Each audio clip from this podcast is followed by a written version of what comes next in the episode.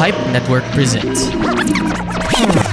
Unpacking Social, Political, and Economic Issues only in the Philippines with Nick Satur Jr.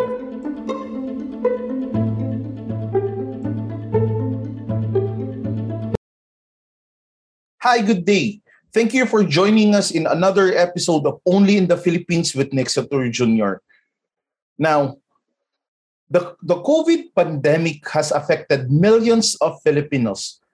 About 2.3 million Filipinos were pushed out of poverty from 2018 to 2021. And this was because of the economic downturn due to COVID-19. Now, majority of the Filipinos think that COVID-19 lasted much than expected. But yet, because but yet because of the resiliency of Filipinos, we are trying hard to live with the pandemic. And today we will be joined by a good friend of mine from JCI Makati, Van Rementina, who is one of the leading e-commerce business here in the Philippines. He has created his business and actually tripled his sales during COVID-19. Now, let's learn from him. Maybe his business is just specifically for him, or is it possible that his business can be replicated by any Filipinos? Again, thank you for joining me. I'm Nick Soto Jr. with Only in the Philippines. Now, Van, Van Rementina, magandang gabi sa'yo, kapatid. Ayun, sir. Bro, brother. Brother Nick. Paano ba ang tawag sa'yo? Brother Nick na lang, no? yes. Yeah. Thank you so much sa uh, pag-invite. Kahit alam naman natin na medyo bigla, pero ano pa rin, syempre, andito tayo to support uh, Brother Nick sa tour.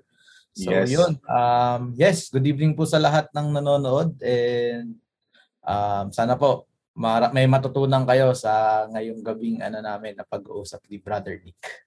Ayan. Yan, si uh, Van Reventina is also a member of JCI Makati, no, kung saan uh, we conduct different programs to help entrepreneurs, OFWs, para makakope up nga dito sa pandemic. So, yun Van, before before anything else, no, ikwento mo naman sa amin, who is Van Rementina and what's your story? Yeah. So yun.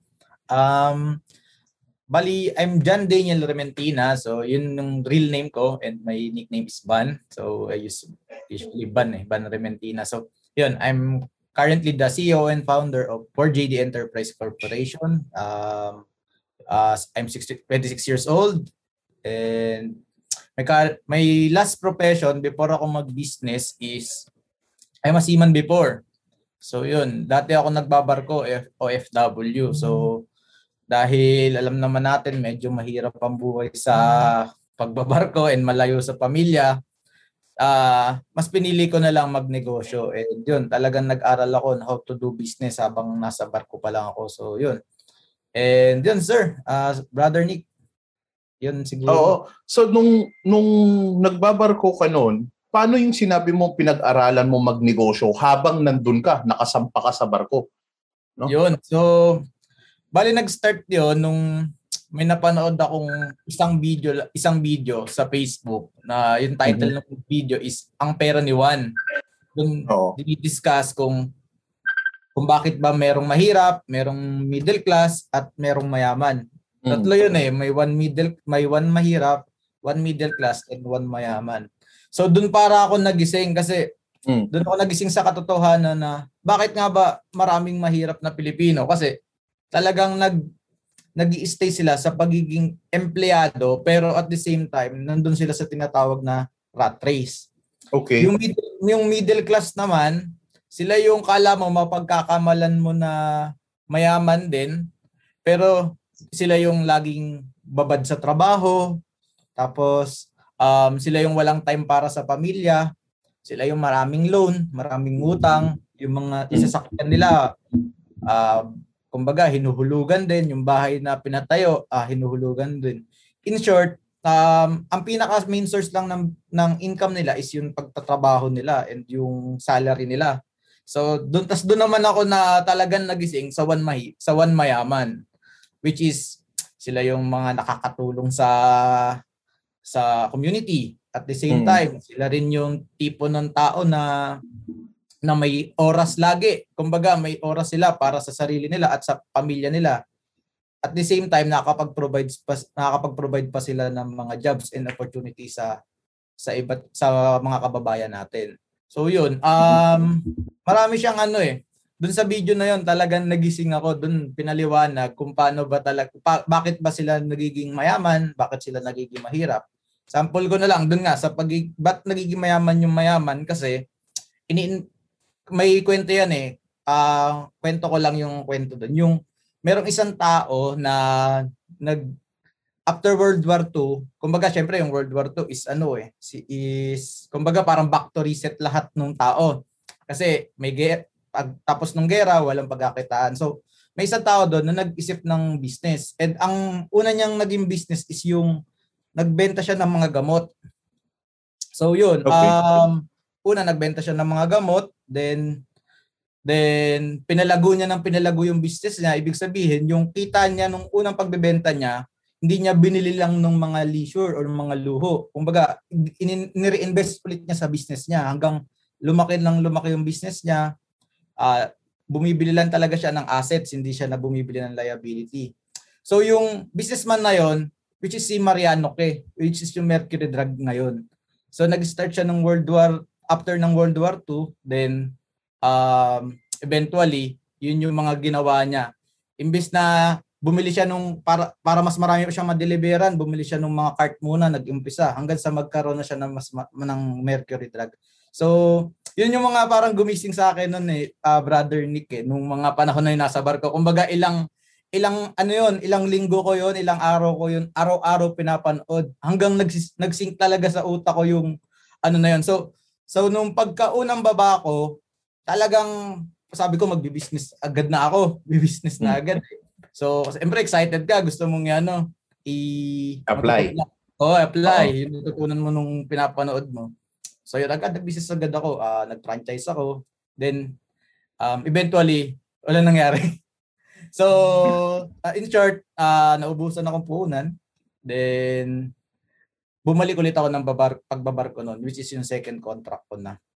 So, yun. Siguro um mamaya natin ikwento yung part na yun kasi dun yung exciting, yun yung pinaka yung magiging Going to the na- exciting part. no? Yeah. Oo, yun. So, doon sa doon sa pagbabarko mo ba yun, yung nabanggit mo nga, ano ba yung dahilan kung bakit naisip mo nga na gusto mong magnegosyo at ano yung ano ba yung mahirap ba magbarko? Mahirap ba maging OFW? Yeah. As in, um, actually, lahat naman ng mga ng trabaho or ng bagay is mahirap eh. Yes, Pero ang yes. sa akin is, kumbaga, hinanap ko lang ba, tinanong ko, na, may dumating din kasi sa na isang araw dun sa habang nasa barko ako nagtatrabaho. Parang natulala ka na lang. Ah, ba't ako nandito? Ano ginagawa ko dito? Kahit Hmm. Kahit yung tipong dati pangarap mo talaga maging kapitan, pero dumating ka rin sa point na ano eh, na parang alam mo yon na hindi ka na masaya sa ginagawa mo. Nandoon ka lang din. Siyempre, sabi ko nga ay nandun ka para sa pera, para meron kang sa family mo. Pero kung kung papapiliin ka na may pera ka doon, yun na may hiwalay ka sa family, ang hirap ng trabaho. Pag inalon kayo ng malakas, pag binagyo kayo, talagang wala kang tulog kasi yung barko talagang nagkaano eh. Kumbaga, hindi ka na makakatulog kasi talagang pinakamalala ko na naranasan sa Indian Ocean, nagpo 40 degrees yung barko eh. At the same time, meron kami doon, ah, naranasan ko rin mag-work sa barko. Almost three days, tuloy-tuloy, walang tulog. Hindi yun yung trip na trabaho lang na naka-duty ka lang na nakatayo. Yung talagang trabaho na, ah, alam mo yun, yung medyo bugbugan talaga kasi ano kami noon eh, papunta kami sa isang port, tapos medyo rush yung pag-cleaning namin ng bodega. So yun, um, naisip ko lang talaga na mahirap, ang hirap magbarko at the same time, yun na, ang pinaka-target lang naman talaga natin sa, sa, sa akin, especially nung nagbabarko, is kumita ng pera and makapag-provide ng na Oo. ah, For the family. For the family. Pero hindi mo talaga yun sasabihin mo na gusto ko talaga doon na yun yung gusto kong gawin. Hindi eh. Kasi talagang pinaka ano is pera pa rin. So nag, nag-isip ako, naganap ako ng paraan paano ba kikita dito sa Pilipinas nakatumbas or mas higit pa doon sa kinikita namin sa barko. Kasi Yun. malaking kitahan sa barko eh, pero ako para sa akin, meron way para para makakitahin mo rin yung kinikita mo dun sa barko. At the same time, kasama mo yung family mo, masaya ka sa ginagawa mo, at the same time, marami ka rin natutulungan. So, Oo, no? other- Ah, nabanggit mo nga nung, nung meeting natin with the Philippine Chamber of Commerce no na wala naman talagang nagpupunta sa overseas o nagiging OFW dahil gusto magtrabaho. 80% of the time, it's really about money, financial. Yun yung nabanggit mo nung meeting natin, no? which I totally agree naman tungkol doon. No? Yeah. So, so doon tayo, no? anong kwento ng company? No, your company is 4JD, no? 4JD uh, which you started in 2019. Tama Yeah. ba? Yes, Oo. yes. So, paano nag-start ba itong 4JD na to at anong ginagawa niyo sa 4JD? um, actually, nag-start talaga siya is 2018. Mhm. Ah, yun. So, nag-start, yun nga, yun yung una kong baba since kadete ako, na- bumaba ako ng barko 2017. Pero 2018 ko na start tong e-commerce na for JD. 2017, nag-ano pa ako dyan. Kumbaga, yun, yung una kong business is franchise. Nag-franchise ako ng isang... Anong franchise mo noon, bro? Ah, it's Noodle House. Noodle House, oh. Tinayo namin sa may Lyceum, ah, basta sa may school. Tinayo Mhm. namin siya. Then sa unang unang araw, okay ang kita. Nakakakot ah. Pangalawang araw okay. Pero after ng one month, alos wala ng benta. Kasi ang pinaka main problem pala doon, wag ganung mga business is halos paulit-ulit na lang din yung mga customer mo. Customers, oo. Yeah, so so naisip ko, kumbaga yung franchise pala, hindi lang siya basta-basta porket nailagay mo sa isang pwesto. Yun na yun eh. Kailangan pala doon sa isang business pala na franchise. Tuloy-tuloy yung yung customer, kumbaga iba-iba. Mhm. Kasi nauuma yung tao pagka, yung Pagka- sawa factor, no? yeah, yeah, Oo. medyo nauumay sila eh. Kaya nung pagdatikman na nila yung, isang- yung product mo, parang siguro at least ilang months pa bago sila mag, Oo. repeat purchase. So yun. So yun, yun yung una kong business then then then nung 2018, ma- at tandang-tanda ko yun, March 2018, ah may nakita akong isang workshop, isang seminar about e-commerce. And the Mhm. work and the worth of the workshop na yun is around 30,000 pesos. Wow. So, Oo. so wala na akong pera noon kasi halos lahat ng pera ko napunta sa pag-exam ko kasi kumuha ko ng board exam ng pagiging seaman eh kasi to become an Oo. ah kumbaga para din parang yun yung ano namin eh kumbaga preparation para maging officer. Pero nagbi-business na ako nang kumbaga hindi pa talaga siya talagang totaling um hindi pa siya yung totaling ano ko. Hindi pa yun yung totally yung full kumbaga yung full heart ko na part-time, part-time entrepreneur Oo, ka pala eh. Hindi pa siya yung Oo. talaga, ano eh, kumbaga sinusubukan, kasi nandun ka pa sa part na try ko kayang may business habang nagsisiman. Sabi ko, hindi Mm. pala pwede, hindi rin pwede. So yun, 2017, wala na akong pera nun na lost. Nag, pero ang ginawa ko, inutang ko yung ano, inutang ko yung pang-attend ko ng workshop. So yun, nag, nagbayad ako ng 30,000.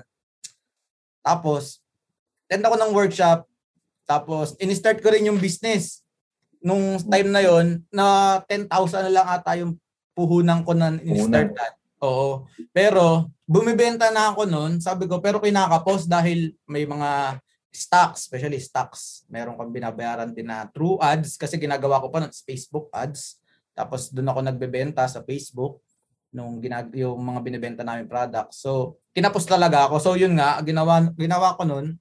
Sumampa muna ulit ako ng isa. Sabi ko, habang nung sumampa na ako nung pangalawa kong sampa, doon talaga ako nag-aral, ah, Brother Nick. No? So, talagang araw-araw. Ah, kumbaga yung iba, pag nagiinuman sa barko, ako hindi. Nagbabasa ako ng libro or nanonood ako ng mga video about business. Habang nagiinom din. yeah. Hindi naman. Ah, nagiinom ako very ano eh. Hindi, hindi, hindi ako nagiinom na. Kumbaga, talagang Study talaga. Oo, study talaga. Nagiinom ako once in a while lang, pero nagtataka sila bakit sila nandun sila sa inuman na room. Ako lagi ako nasa kabina ko, kumbaga nasa room ko. Mhm. So yun talagang aral lang. Lahat nagbasa ako ng mga Think and Grow Rich, ah, Rich Dad Poor Dad. So yun. So talagang aral lang siya.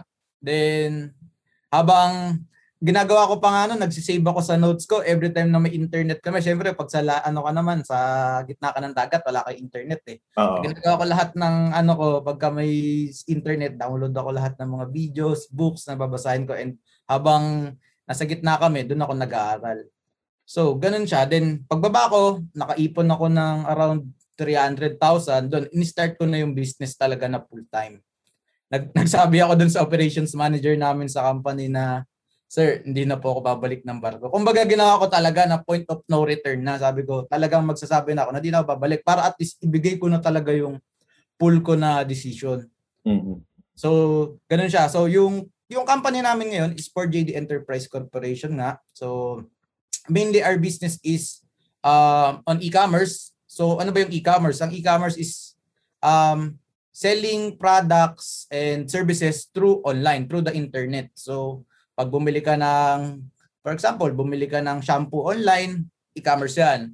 Pag nag-book ka ng Grab, e-commerce yan. Pagka, eh basta any transaction na buo online is e-commerce. Pero ang pinaka ah pinaka ano namin sa 4JD is uh, through Lazada and Shopee and FB ads. So, meron kaming mga dine-develop na product. At the same time, we resell other brands din. I-cater namin yung mga ibang brands na mga brand owner. Binibenta rin namin yung yung mga brands nila through our through our stores. So, meron kaming system na ginagawa rin doon na na katulong ko yung team ko para may proper setup kasi hindi lang yung iba nagtataka ka akala nila basta benta lang online eh. hindi eh meron talaga siyang system and at the same time may process siya kailangan mo rin ng team para from end to end kami so ibig sabihin hanggang fulfillment hanggang makadating doon sa customer yung product kami yun yun So from na- manufacturer, no, delivery, diretso hanggang consumers, end users, no? yes yes ano yes brother Nick so Ayun, so yun yung for JD. yeah so Bakit for JD nga pala? Sorry. Um, for JD is because ano eh, apat kami magkakapatid. So Mhm. yun. And our initials is J and D. eh. Sa kagaya sa akin John Daniel. Pero at the same time din, pwede rin yung ano eh, yung Joy and Daniel, eh, which is yung Joy yung partner ko. So tama ko to Yes. sa business ngayon. Yun, ganun siya. Yun yung pinaka kwento ng brand namin, which is Ayun. yung company namin. So, nakwento mo ngayon sa e-commerce, no? no? Like, paano naman yung mga um, average Filipinos na wala talagang ganun deep na kaalaman when it comes to computer, technology? Pwede ba to sa mga senior citizens as well as sa mga uh, high school or may certain qualification ba na kailangan para magtayo ng negosyo na to? Mainit na diskusyonan, Masarap na kwentuhan malinamnam na usapan, at nakakagising na balitaktakan. parang kape lang. My name is Jeff. And I'm Weya Angeline Join us in our conversations at Coffee na Lang Dear Podcast. If you liked our show and you want to show your support, please consider buying us a coffee. Check out the link on the description below. And don't forget to mention the name of this show when buying a coffee so we know it's for us. Thank you. Oh, as long as na, hindi naman, kala kasi nila, pag e-commerce, kailangan computer literate ka talaga. Mm. As in, alam mo yung mga technical stuff eh. Hindi eh, kasi kagaya sa akin, seaman ako dati, ang alam ko lang halos. Siyempre, yun, siyempre, ang basic naman na needs is marunong ka gumamit ng computer, which is mga, you know how to surf the internet. Ganun lang siya eh. Mm. Pero yung sabihin mong technical na talagang sobra, hindi. Kasi, um, kailangan mo lang is the tamang guide and tamang system meron taong mag-guide sa'yo para kung ano yung mga i-click mo na yan. And I think kahit senior citizen, kayang-kaya rin siya eh. Hindi siya yung tipo ng ng work na ng business na ano na kailangan mo pa ng sobrang daming gagawin. Marami siyang gagawin pero as long as naporsigido ka, masipag ka naman and gustong-gusto mo talaga yung ginagawa mo, gusto mo matutunan kung ano yung ginagawa mo. Para sa akin kahit sino pwede. eh. Basta marunong ka magbasa at mag ano, ma- you know how to yun na. Read and write. Yeah. Ganun lang siya. Hindi siya yung ka- kailangan mo nang masyadong malalim sa computer. Kasi Mm. lahat matututunan eventually eh. And Yes, yes. as willing kang matuto, ganun siya. Oo. So hindi mo talaga kailangan maging computer engineering o maging hacker and everything. No need for that, no? The No basic knowledge, no? Yeah. Basic comprehension ka muna. No? Yeah. Tama. Ayun, so pwede sila magtayo. Ngayon, ito naman, no, ang itong tanong nga eh. nung pandemic, so hindi kayo apektado dahil tumaas, tumaas nga yung sales. Kung sakali, pwede bang tanungin kung ano ang pinakamataas na sales nyo from 2018 until now? Siguro, Naka I 10 think, figures na ba yan? ah, siguro ano eh, ah, mahirap kasi magbanggit ng number. Pero magbase Nakahabulin ka ng BIR, Oo. no? Mga ilang figures pa yan, no? We're talking about Ah, sige, sige. So, so yun, nag almost seven digits yun, one, one, Aha. ah, nung pandemic. buwan-buwan yan, ha? Yeah.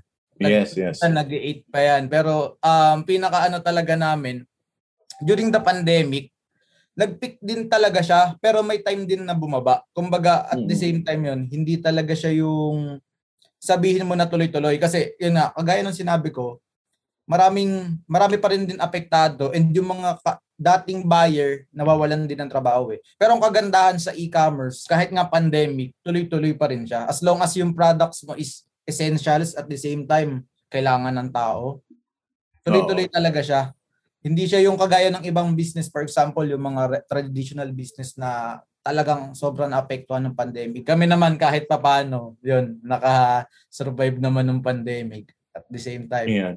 may Oh. good profit. So, nagpipik siya every time na magre-release sila ng ayuda, may pick sa business nyo, no? yeah. May Kasi may pambili ang pambili tao. na naman yung tao.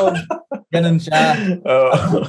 ayun. Anyway, tinatanong nito, no, um, maraming mga nahihirapan na mga maliliit, mga MSMEs natin, no, mga small businesses, eh, makakatulong ba si e-commerce if ever na i-apply nila sa kanilang negosyo at paano kaya mak- makakatulong ang e-commerce in scaling their business?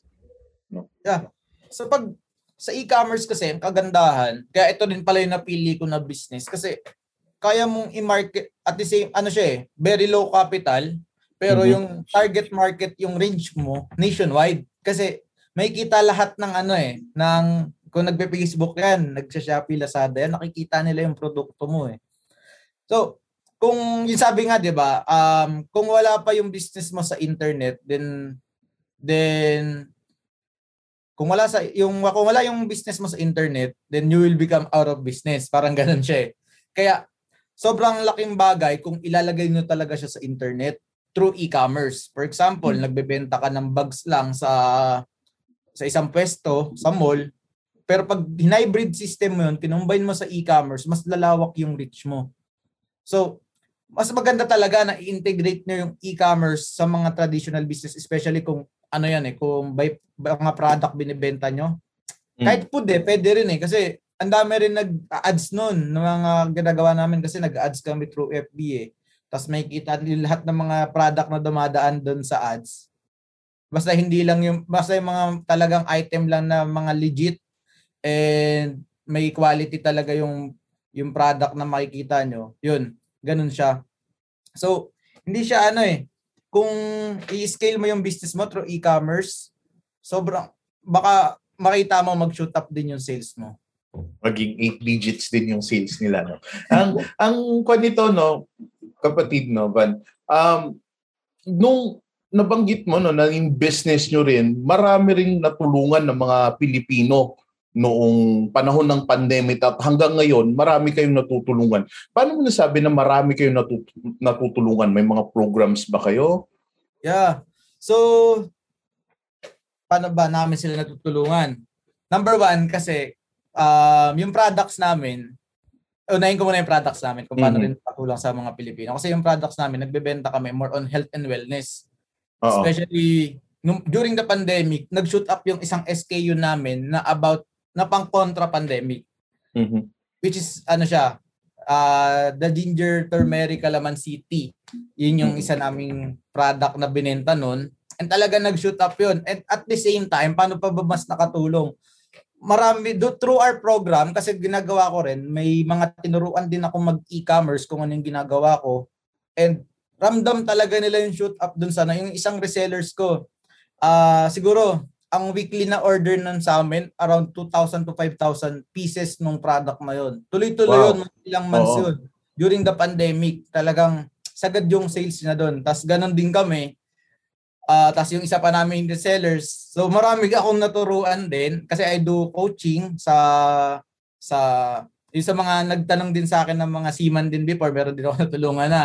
Tapos yung mga iba kong kakilala nagtanong sa akin, paano ba yung business na yan? So nakikita kasi nila na pinopost ko ang daming parcel, which is yung mga orders nga na pinopost ko. So nag, nag-ask sila din, tinuruan ko sila. Tapos meron din yung, ngayon may mga program din yung company namin na paano, kung paano magsimula din, magtu- nagtuturo rin kami yung company namin kung paano magsimula din through e-commerce.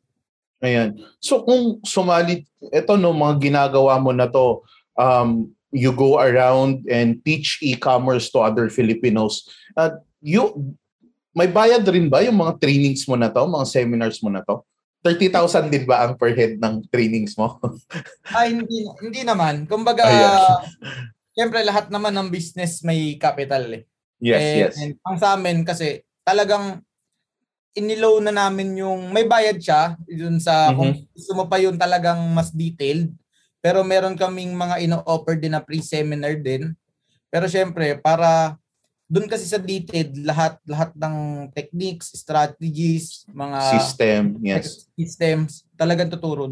Yung going back no, Van, ano ang masasabi mo sa mga, oh, what can you advise sa mga entrepreneurs no na natatakot sila. Marami kasi sa atin nasunog talaga nung pandemic, no? Ang daming mga nalugi. So ngayon natatakot sila na mag-reinvest kasi ang sinasabi nila is hindi natin alam baka magkakaroon na naman ng lockdown, baka eto na naman may bagong variant na naman.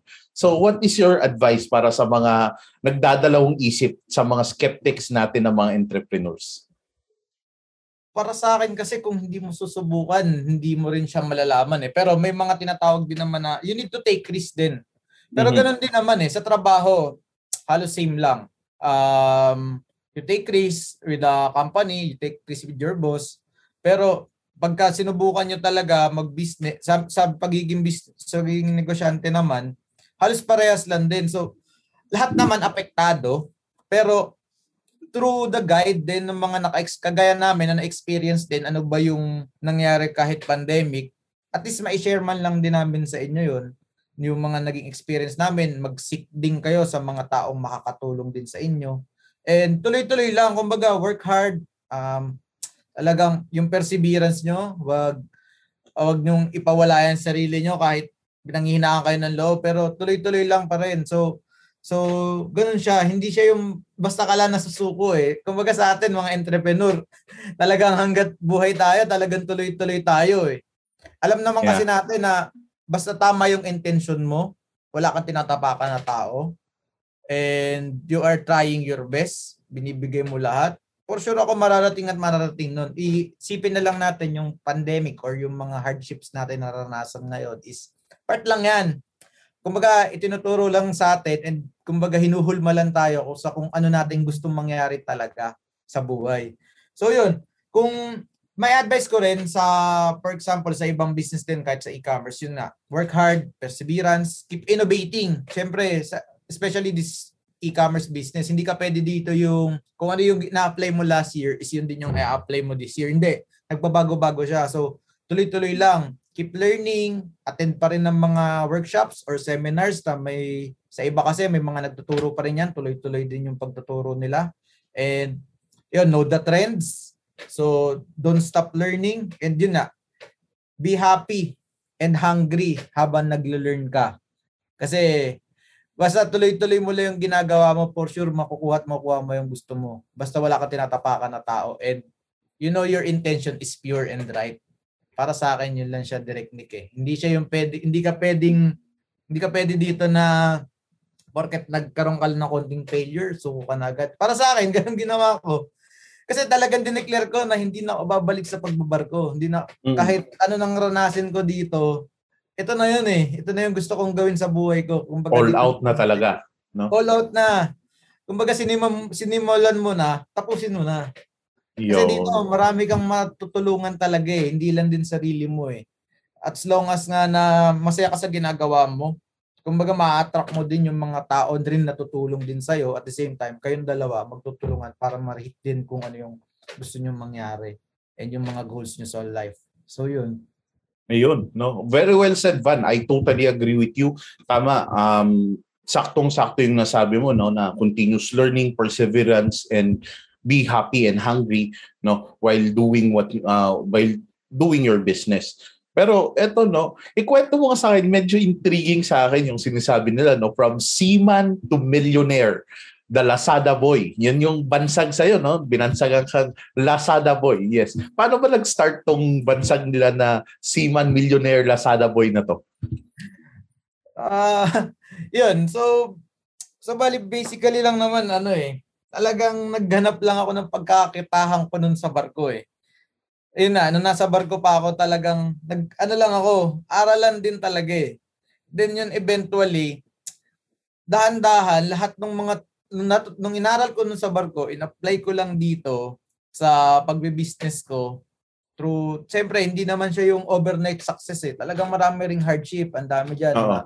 Yun na, sabi ko nga, andyan yung maloloko ka rin ng mga tao na pinagkatiwalaan mo. Hindi siya Mm. yung, ang dami. Tapos may mga products na hindi masyado mong binil, binili mo ng madami. Binili mo ng maraming stocks pero di bumenta. So may mga ganun din. So sa pagiging, I think, ano siya eh, paano ko ba sasabihin from La- Lazada boy? Hindi naman Lazada boy, siguro at least na, sa e-commerce lang din tayo. E-commerce. O e-commerce tayo. Kasi hindi lang naman Lazada rin yung kinututukan natin eh. Marami. Kumbaga, halos basta nagbebenta sa internet, TikTok, yan, pasok na rin yan sa ginagawa rin namin ngayon. Ayun. And maraming maraming salamat Van no and unfortunately medyo kinapos tayo ng oras pero ah, nabanggit mo nga Van that you were conducting mga trainings, meron kayong mga free trainings and at the same time meron din kayong mga paid trainings. So sa mga viewers natin from Luzon, Visayas and Mindanao and some are actually in ah, Southeast Asian mga OFWs na nakikinig din ngayon no? Saan nila i-contact ang isang Van Rementina? Where can they reach you or uh, reach for JD para i-upscale yung kanilang business or para mag-join sila sa mga trainings and coaching sessions mo Yeah, they can they can like our page, the search lang nila for JD Enterprise Corporation. Then sa Facebook, yun, sa Facebook nyo siya pwede like. Tapos you can message me rin through FB, which is Ban Rementina. And yun, you can email din pala sa admin at for JD Enterprise Corporation.com kung may mga questions kayo na about how to do e-commerce and kung baka matulungan din namin kayo. So, Ayun. Yan. Oh, So there you go, ladies and gentlemen, Mr. Van Rementina, the CEO of 4JD Enterprises. No, um, sabi nga niya, from seaman, he decided to become a full-time entrepreneur and nabanggit po niya kanina, earning around 7 to 8 figures in a month. And that could be the next you. It, hindi natin kailangan dito ng matinding kaalaman sa teknolohiya as long as you are com, uh, you are uh, you have the basic comprehension sabi nga ni Van kanina no basta kaya mong magbasa magsulat at mag-surf sa internet pasok na pasok yung negosyo na to para sa pero Van kung sakali yung negosyo na to hindi ba nagiging ka-competitor din natin yung mga ibang bansa mga like um, the different nationalities na gumagawa rin ng e-commerce tapos dito nila binebenta sa bansa natin Totally hindi naman eh. Kasi as long as na for example nga, pag nag-search ka ngayon sa sa Hmm. sa Lazada or Shopee, makikita mo nag nag-search ka ng isang produkto, pero makikita mo doon halos pare-parehas lang din ang binebenta, pero halos Hmm. pare-parehas din 'yon, maraming sold. So, kumbaga hindi ka hindi rin siya magiging may competitors ka oo, pero dahil sa nationwide yung target mo, and sobrang dami nagbabrowse ng internet, basta meron ka lang proper system din na aangat yung product mo dun sa taas, kikita at kikita ka eh, bebenta at bebenta yung product mo. Basta meron ka lang, meron lang tamang system and process ka na sinusunod on how to do the business. Ayun. Ayun, sige, Van. And uh, I hope that we could have you again next time in our show, only in the Philippines with Nick Satur Jr., no? Yun, I hope na Yes, mapagbibigyan so mo much, ulit kami. brother. Ah, sobrang, kumbaga, masaya ako na nandito ako ngayon. Thank you so much sa pag-imbita. Yan. Uh, it's also an honor na makasama namin ang CEO and founder ng 4JB Enterprises. So there you go, ladies and gentlemen. I hope to see you again on our next episode only in the Philippines with Nexator Jr. Thank you. Unpacking social, political, and economic issues only in the Philippines with Nick Satur Jr.